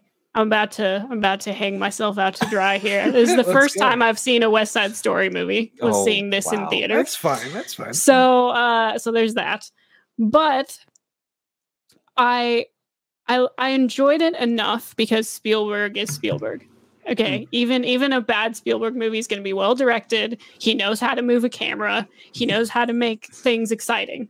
and and so that in uh, in and of itself, I was enjoying seeing Spielberg handle a musical and, and seeing the way he moves the camera and and seeing him set up a scene. I thought it was great. Most of the casting I loved. Like I think Rachel was great, Mhm. and I think if you gave her someone that uh, she wasn't repulsed by, there could have been a great there there could have been a great love story. Yeah, the supporting characters are the best Uh, thing in this movie. They are. They're They the best things in the movie. are. And uh and I don't even think Ansel Elgort has a bad voice, but you cannot tell me that there's a shortage in Hollywood of of someone who had at least a voice as on par as him or better that that could also act to a bit of a high like I'm I'm just perplexed by the casting or Mm. like what happened in that audition that like convinced anyone that this was working. There I'm I'm convinced there were no chemistry tests, no mm-hmm. screen tests whatsoever because like she had nothing to work with when it when it came to those scenes that were supposed to be big romance scenes unfortunately and as a person who literally has almost watched a hundred movies in january trying to watch romance films Yep. to work on a project i know what good chemistry does and does not look like okay yeah. I've been through some some stuff this month expert. or January, and uh, and and I've seen some Hallmark movies that have some better chemistry than whatever the heck that is. Um, but the music I really enjoyed for the most part. The supporting cast I think is great, um, and and it's it is the chemistry wasn't great. But it's a love story, so like I'm still gonna enjoy it like a semblance. like that's just how it's gonna be for me so so it's there were parts of it I really enjoyed. Parts of it I was like, man, this really could have been an all-time classic if you would have cast Correctly. someone else opposite of Rachel. Like I really mm-hmm. think it had the potential to be one of those Spielberg all-timers, and it just that one casting to mm-hmm. me Yeah. could have fixed so many of the Yeah. problems. It just and that's fair. Like I, it I sinks it from the get go for me. It sunk it Yeah. from the Like- get go. Yeah, uh, to me, Elgort is the worst part of the movie. Like, don't get me wrong, he He's is your co-lead. I, can- I know. Imagine It's watching like- Titanic and I- Pauly I- I Shore get- is playing Leo's role. How am I? He's not Pauly. Okay, it's not that bad. It's okay? pretty I- close, I, don't man. think he's that bad. No, I, I just, I, I don't like. He is the weakest part of the film, but I still think it works, and I still think he, he Okay. and Rachel, I, I think they do have chemistry, and I think that it is very. I, I think that the love story works, and I, I, I, I guess I just love this story, and I you, I think you've got some rose-colored glasses going on when it comes to the love story a little bit, which is fine. Yeah. I just think I love this. I, I, I love think this you have some Spielberg rose-colored glasses on. Sometimes, possibly also some Sondheim Oh yeah, maybe. Like considering considering we watched this like a week after he died like Yeah. it was it was yeah, Yeah. What timing? Anyway. um all right jt i'm gonna let you give your number one first Okay. um Just be- because. just because Because I think I know why. All right. Number one, this movie features the best supporting actor of the year. Oh god He won an Oscar before for another great film, but this movie, I think he single handedly elevates it to my number one movie. We were in a team last year called the Finstock Exchange, was led by one man named Mr. Bobby Gucci. So for me, the number one movie of 2021 is Jared Leto's leading performance, which should be a lead in House of Gucci. That's right. Ridley Scott is back. I'm kidding. That movie was crap. it was not very good. It was a true Hollywood story. I'm joking. Number one movie for me is Pig. yeah Nicolas Cage. I think you guys knew this was coming. Have you guys seen this movie? Nope. No, we still Okay. haven't seen it. Okay, because I was like, I was like, is this gonna make their top ten? I was like, then I'm like, maybe they didn't see it, but I was like, no, they probably saw it. They probably Nah. squeezed it in before the end of the year. But you know what? That's okay because you have a great movie you have yet to watch. I never, I don't think I felt more for a character this whole past year than I did for Nicolas Cage. And I, I'll be honest with you, I kind of wrote off Nicolas Cage. I didn't think he had a performance like this left in him. I know he's a great actor. He's won an Oscar, but he has not had a good track record for the past three or four years or however long it's been. even movies like Mandy, where I think it's he gives a good performance, but it's more about the atmosphere and the style of that movie. He commands the screen from the very get go of this film. He every scene he's in, he is dominating it. This movie is a meditation about grief. I think the joke about this movie, when a lot of people heard about it, was, "Oh, someone steals Nicolas Cage's pig, and he's going to have to go find him." They were making John Wick references. This movie is nothing like that. It's not. It doesn't even come close to that. It is a meditation on grief, on where your place is in the world. And for me, when I think about my favorite movie of the year, I always think about one or two scenes that stick with with me throughout the year. There's a scene where he goes to a restaurant and he encounters a chef that he used to work with. That scene alone has stuck with me more than I think any other scene throughout the year because it touches on life, it touches on selling out, it touches on where sometimes how people will give up their dreams to do something that is just more comfortable. There are scenes in this movie where Nicolas Cage breaks down and it almost broke me down and it's just a, such a powerful film that is not heavy-handed. It's subtle. It's beautifully shot. Alex uh, Wolff is in this, and I think he does a great, fantastic performance as a supporting character.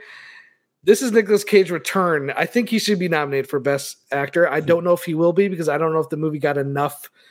I mean, it didn't really make much money in the box office, but he was on. He was on the. Um, I think it was Variety or it was the Hollywood Reporters Roundtable for like all the bet all some of the best actors of the year.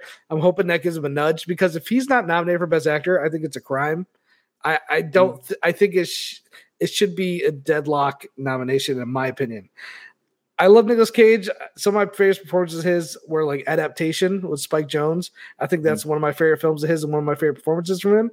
He does something different in this movie. He does something that I never really saw him do before, and I wasn't sure he could still do. And I do think he carries this movie on his shoulders, but if you, if you watch this film, he he does it. There's there's no faltering. The movie is like 90 minutes. There's no it's not over long. It is perfectly paced. The style is fantastic. It's the movie that just stuck with me, even though I saw it earlier in the year. It stuck with me out with me out throughout year. It never got, I don't think anything else really came close to knocking this as my number one film of the year. So Pig, if you haven't seen it, I think it's streaming on Hulu. It's I'm pretty sure it's streaming on Hulu right now here in the states, but I think the Blu-ray was like twelve dollars when it came out. I ordered, I pre-ordered it immediately because I was like, of course, twelve ninety nine. It's even cheap to own on physical media.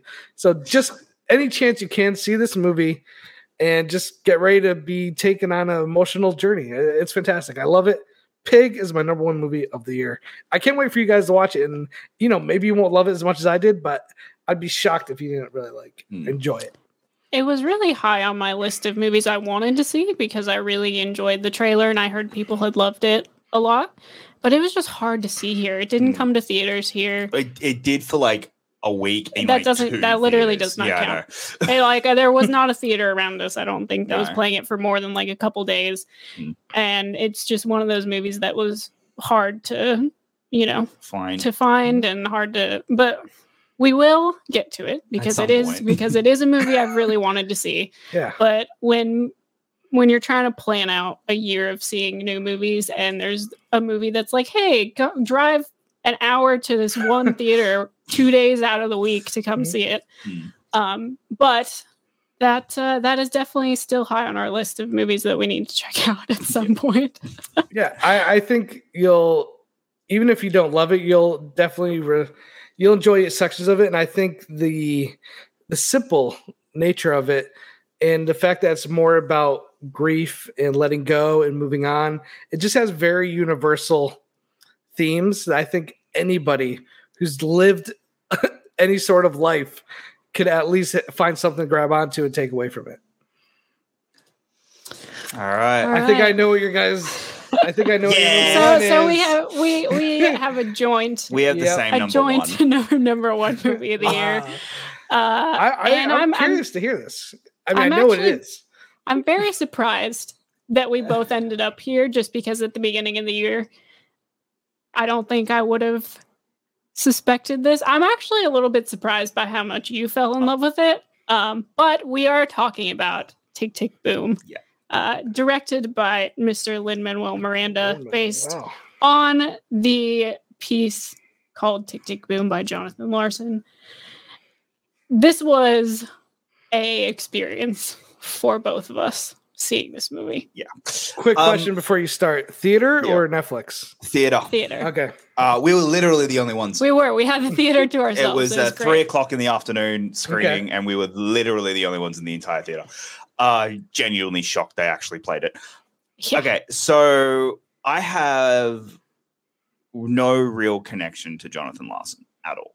Uh, uh, so I was going into this movie really pretty blind, and I was excited to see it. I liked the trailers, didn't love them. Uh, I didn't like the first trailer at all, uh, but I, I was I was okay. Let let's see how it goes. Um, this movie hit me in a way I wasn't expecting, mostly because of where I'm at in my life at the moment, and I think that's kind of why it hit so hard.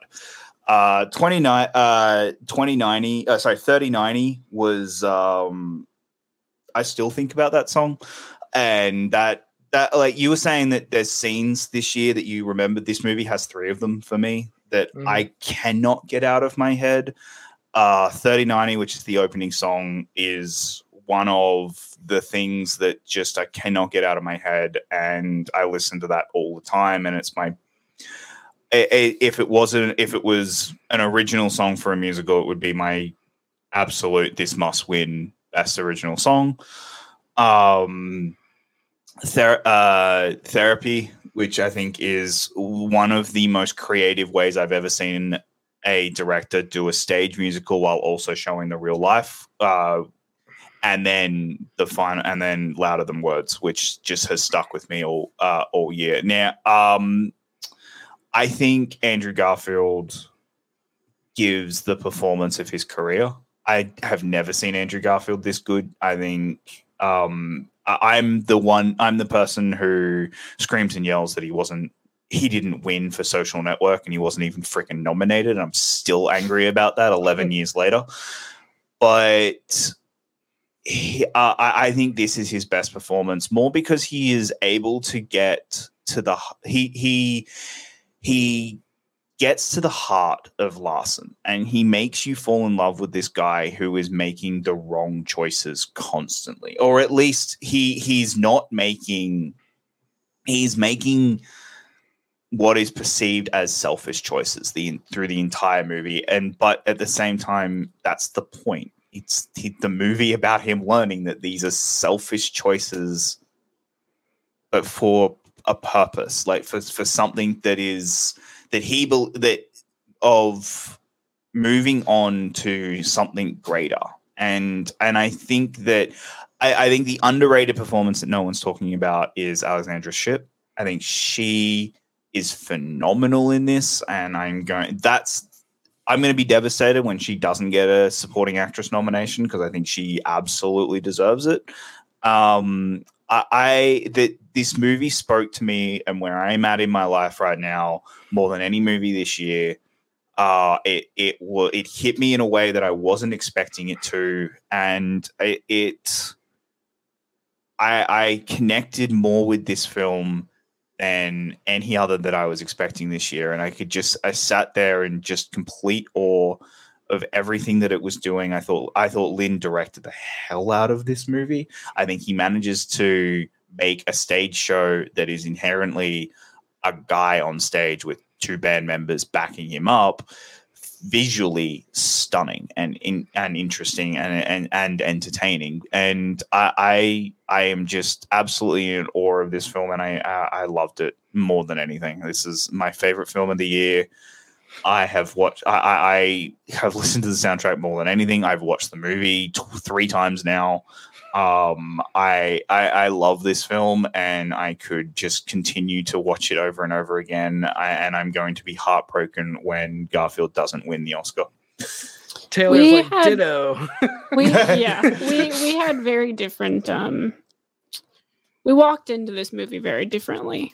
Uh jonathan larson has always kind of been close to my heart, I guess, just because I love Rent so much and have loved Rent Mm. so much for a very long time and was very familiar with his story because of that. Um, so I knew going into this that I was going to be wrecked emotionally because I knew what was coming. Like I, I was ready for, for inevitably what was going to happen at the conclusion of the film. But as someone who wasn't familiar with Tick Tick Boom itself, like with any of the music or anything like that, that was a nice surprise, I guess. That was a nice thing to get to experience for the first time with this movie. But I definitely do think that it hit both of us emotionally the, the same kind of way in terms of being personally where we are in our own journeys in life and having the theme of the film be something that you and I both relate to a lot at the moment. Um, and, and I do think that if Andrew Garfield is not playing Jonathan Larson, I, I don't think I would feel that way. Um, as great as the story is, and as emotional as the story is just by itself, and as much as I love the music, I really agree with you that Andrew Garfield is Jonathan Larson in in this movie. He puts on such a performance that you feel like you're watching this actually happen. You feel like you're you're watching something that that you're not supposed to. You know, you're kind of spying on this on this thing that's happening, and um, and it's just you know, again, mu- music is a huge thing for me, and I feel like it's so well done. And I feel like Andrew Garfield has great musical talent, which doesn't always happen when you get Hollywood ad- adaptations of musicals, as we kind of just touched on a minute ago. You don't always get the best singer in the room who can put on, you know, the the the best Yeah. performance on screen. You know, that doesn't always happen. And I feel like we're so lucky as an audience that this worked out the way it did because you know, I, I think that there are so many people out there with this kind of talent that don't get those opportunities to to show us that. And I think this is just another step, another level in Andrew Garfield's career of showing us how how talented he is and and the depths he can go into into a character and and you know may, this maybe this is my pitch maybe Bo Burnham, Andrew Garfield, next me, Oh next big God. hit musical. Maybe that's maybe that's my new pitch. Automatic But- number one on both your lists, whatever year it comes out.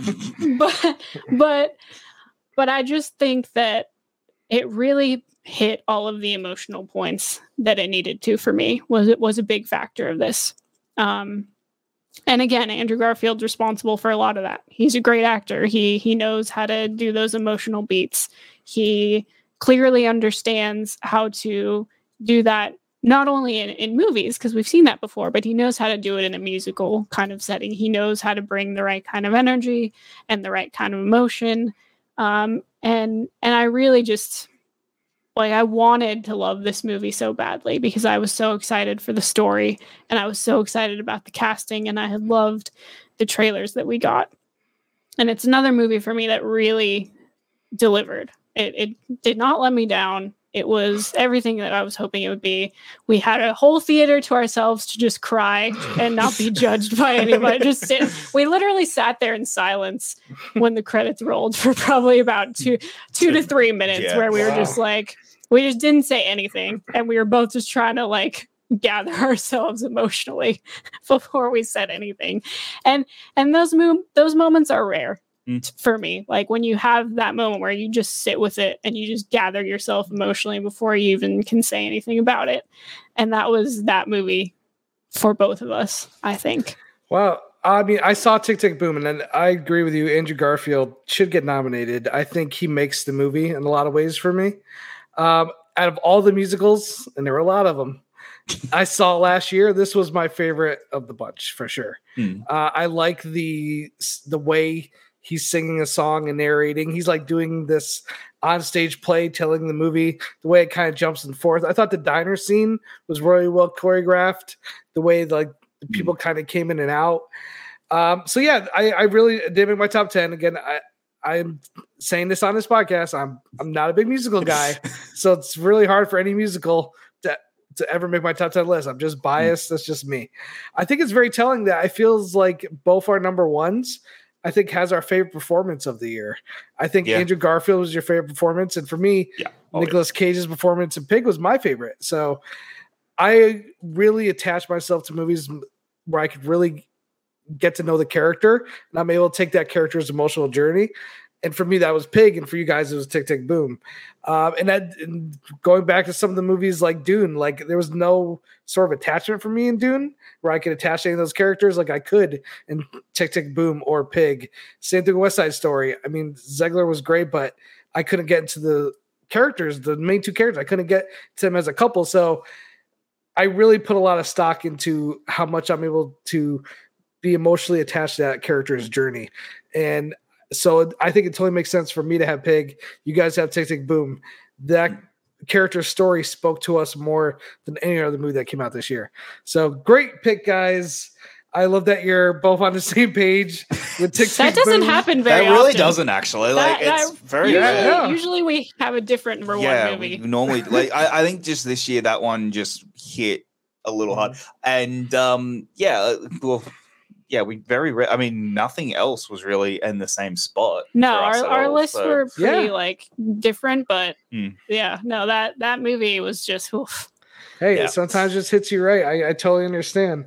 Uh, I'm excited for you guys to eventually see Pig. I can't wait to. Yes. Hopefully, you know, even if it's a, mo- a few months down the road, just to We'll hear. there. what- Li- listen, yeah, listen, just to hear what you we'll- think. We'll watch Pig and give you our thoughts. I need to know your thoughts on Annette, okay? Uh, yeah, totally. I, I need to know because I'm so like as someone who doesn't like musicals, I, I get Yeah. that, but the the way that Annette is told like artistically and the cho- like I would just be fascinated to know what So- you I, I can just, I, th- this is going to go one of two ways. He's going to come on and go, "Oh my god, Annette was amazing!" Like he and he Yeah. really loves it, and he's like, "No, it's such an original." He's like, ah, I for, forget the music. I don't care. Like, yeah, like just the story. Or he's going to come in and go, "What the fuck was that movie?" Did you guys see Titane? No, No. we never got it. Because So, talk yeah. about a movie where you're like, "What the f- did I just watch?" yeah. I would I, I would like to put Titane against Annette and just be like, "What the hell was that?" Because so I think I think Annette is streaming on Amazon. I could be wrong. yeah, it's on Prime. All right, I'll have to. I'll check Yeah. it out then for sure soon. Mm. Because uh, I'm always up for a what the f movie. Do you really think? Yeah. Do you really think Andrew Garfield won't get nominated for Tick Tick Boom? I think he will now. I didn't originally like when it, Mhm. when I walked out. I went, "He's not like." Oh, great! Tick Tick Boom's going to join the join the club of Mhm. incredible movies that um, Andrew Garfield's done, and he's not even going to get nominated. He was Um, nominated for Hacksaw Ridge, right? That Hacksaw was the, one he was nominated for, yeah. But Okay. I, I'm still, I'm, it's, I, to me, the biggest snub ever in the history of the Academy is Garfield not getting nominated for Social Network. Social Network. I will, I will forever never understand it. It's the one I will just never understand. Mhm. I, I, I yeah. do think though that Tick Tick Boom has picked up a lot, That- and his performance has picked up a lot more buzz. I like, wasn't at the, expecting at the right that. time. I wasn't expecting Tick Tick Boom to get the because Mhm. again, we saw it the week it came out, Yeah. and no one was talking about it. I, I, I was so, and that was to me the thing. Oh, no one's talking about this. Netflix aren't going to push it. Uh, like I would. That's where I was. I wasn't expecting it to take off the way it has. Like I actually think Mhm. Tick Tick Boom's going to get a, a Best Picture nom. I, I'm Really? I, like. Okay. I, I think it's gonna. I think it's gonna sneak it. Well, we've got forcibly ten this year. Like they're back Mhm. to it, it has to have ten. That's I right. think Yeah. Tick- I think I think it's going to sneak into that It 10th could. t- uh, a ninth or tenth spot. yeah. Um, I'm curious if like there's a chance Cage doesn't get nominated and there's a chance Garfield doesn't get nominated, maybe, Hmm. and there's a chance they both get nominated. I I, I can't wait to see. Yeah. yeah. um, When, when are they announcing this? Soon. It's Uh, like next Tuesday. week. Tuesday. Tuesday. Tuesday. Oh, Yeah. All right. Yeah, well, so- we'll we'll definitely talk about nominations on our next Yes. episode. oh Uh, yeah, we definitely, got to touch on that. Um, well, that's it, guys. We, you know, it's February. we, we we took a little extra time, but January was a slow month. Uh, this was a fun list. I, I'm, This was. I, I was really excited for some of these choices. A, a couple honorable mentions, I guess I'll say. Do you guys have any honorable mentions? Yeah, I that you got wanna plenty. throw out there? I'll just we'll just list them off quick without really so- Yeah. talking about. yeah, it. no. Uh, Netflix's The White Tiger was a great film from last year. It had a Goodfellas vibe. Takes place in India. Um, I also really liked Coda. That was definitely close. Power of the Dog, very slow film, but I, a lot of things I really did appreciate about it, especially the performance by Doctor Strange, Benedict Cumberbatch. Um, this is not a movie that I considered for my top 10, but Cop Shop was a film I had a lot of fun with last year. Mm. Uh, I think it's a really good kind of B movie, Tarantino ripoff. Uh, if you get a chance, I would check that out. Uh, let's see, is there anything else here I really want? I thought Boss Level was a pretty fun little action movie, also. Uh, I believe it was on, I think it's Amazon Prime. It's like Groundhog Day with Frank Grillo, and Mel Gibson is the bad guy. Very fun movie. Uh, the other movie a lot of people I saw some people on the list was Judas and the Black Messiah, which is a great film. But Yeah. some people counted it as a year before. I Yeah, didn't know I- if I should or not. I didn't at the end of the I, day. I, we, we play year- we play by academy rules. Yeah, uh, this Exactly. year was this year's weird, and I would, and I'm not going to begrudge anyone who puts it on this year's list and say, "Oh, it's on there." I went Academy rules. I, I, I just think Academy rules works. That's kind of where I was with too. So I'm with you. And last thing I'll say is a movie that we reviewed on our podcast. I thought King Richard is still a really great performance by Will Smith and a really solid movie. Um, yeah, I, I you kind of mentioned my uh, Green Knight was is another one that Okay. like was my number eleven. Like if you ha- if you take Inside Out, Green Knight goes in. Like Mhm. that's you know, uh, King Richard. Yeah, I, I look, I King Richard to me. I'm not going to be disappointed if Will Smith win wins because I do think it's he is incredible in that movie. Mhm. The movie itself, I'm I, I think it's a good movie. I, I- I think it's enjoyable, and I'm Good, I'm glad I saw it.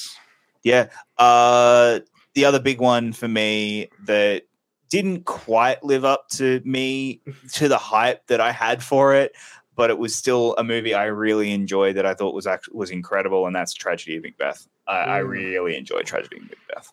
Cool. Uh, yeah. So I mentioned uh, Nightmare Alley just misses out if you put Inside in.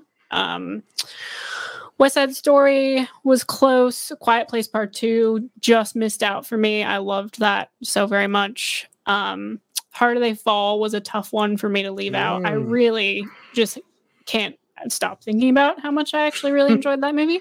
Um, uh, I, I had a couple that you know, tragedy of Macbeth was tough for me because I visually was so like just blown away by it. Um, but it is a bit of a a slow Mm. paced movie, uh, and there it you have to be in the right mood to watch that movie. And I don't know if I was when we watched Yeah, it it's a two-hour Shakespearean Uh, film. Yeah. so tragedy macbeth was right there for me um licorice pizza was right there for me which i know is controversial but that's fine um it, it it was definitely there there were definitely some some fights going on for those last couple last couple spots for me like you know king richard's right there spencer's right there it's just it's it, i more went with like a feeling i think to like put Yeah. things in because it just I think that's the way to go, man. Go with their feeling your gut reaction. You know?